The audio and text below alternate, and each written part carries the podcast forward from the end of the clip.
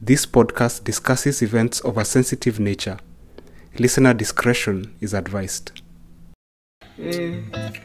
tuna tunawakumbuka na inatuua walimada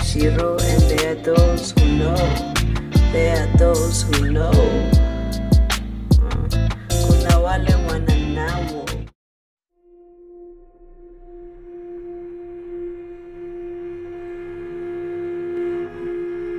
Nairobi, Kenya, and it's July of 2021, and Christine Ambani is missing. Her friends call her Chrizo, and I'm not too sure about the dates. I've too often seen discrepancies, but I can tell you that it is in the middle of July 2021, and Christine Ambani, Chrizo, is missing. Her friend Ruth is very concerned. It's not like Chrizo to disappear like this and even miss an exam. Christine, you see, is a third year student at Kiriri Women's University, and there was a CAT today, a continuous assessment test, and Ruth noticed that Chrizo was not there.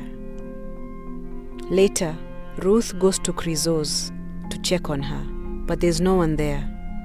So, sensing danger by this point, she reports her friend missing at the local police station in an area called Mwihoko.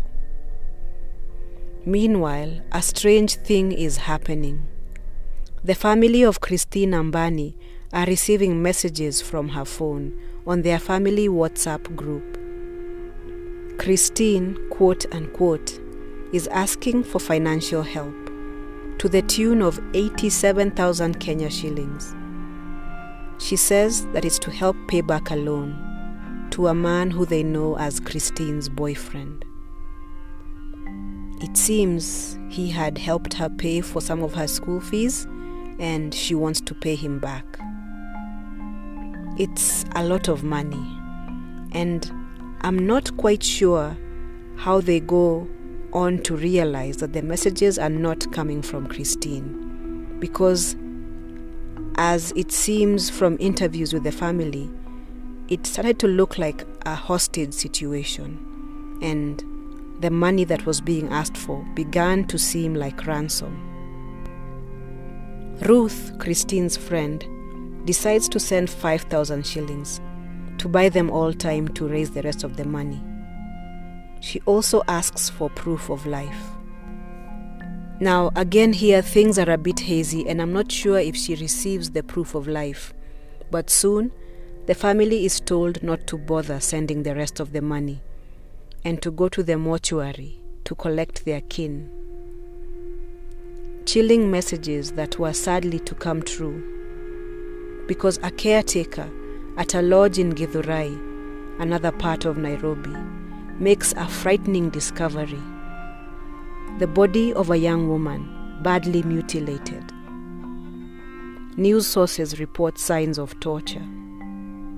They also report, citing hotel management as the source, that the young woman had checked into the room with a young man. They had initially paid to stay in the room for just a short while as the young woman, it is reported, had a cat at school. So the couple were only to stay a few hours. Only after the few hours elapsed, the young man had come to the desk and paid for the whole night. And the following day, the girl is dead and the man nowhere to be seen. He quickly becomes a person of interest and he is arrested about a fortnight later. His name? Innocent Makoha. Innocent. We'll see. He was arrested at a rental in Kayole, yet another part of Nairobi. The last news I can find says that he is being held for 14 days to allow police to investigate matters surrounding the death of Christine Ambani. Has there been a trial? I wonder too. Before I go, let me leave you with another strange thing. Innocent Makoha This isn't his first brush with the law. Five months before his girlfriend Christine Ambani is to be found dead, that is in February of 2021, he had been linked to the murders of three other people his brother, his brother's wife, and their child. It is alleged that he set their house on fire with them inside.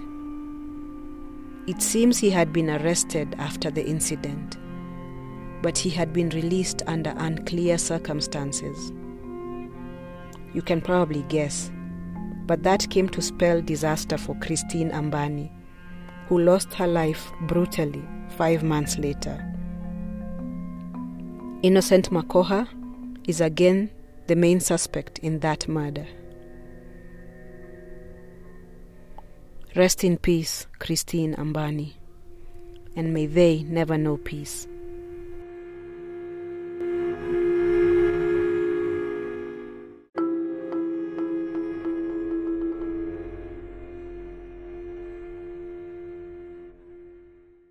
This has been episode 1 of season 3 of Murder She Wrote, a Kenyan podcast that aims to bring awareness to cases of femicide.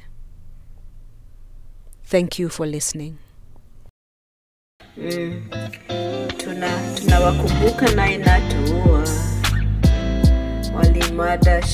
And there are those who know there are those who know uh, kuna wale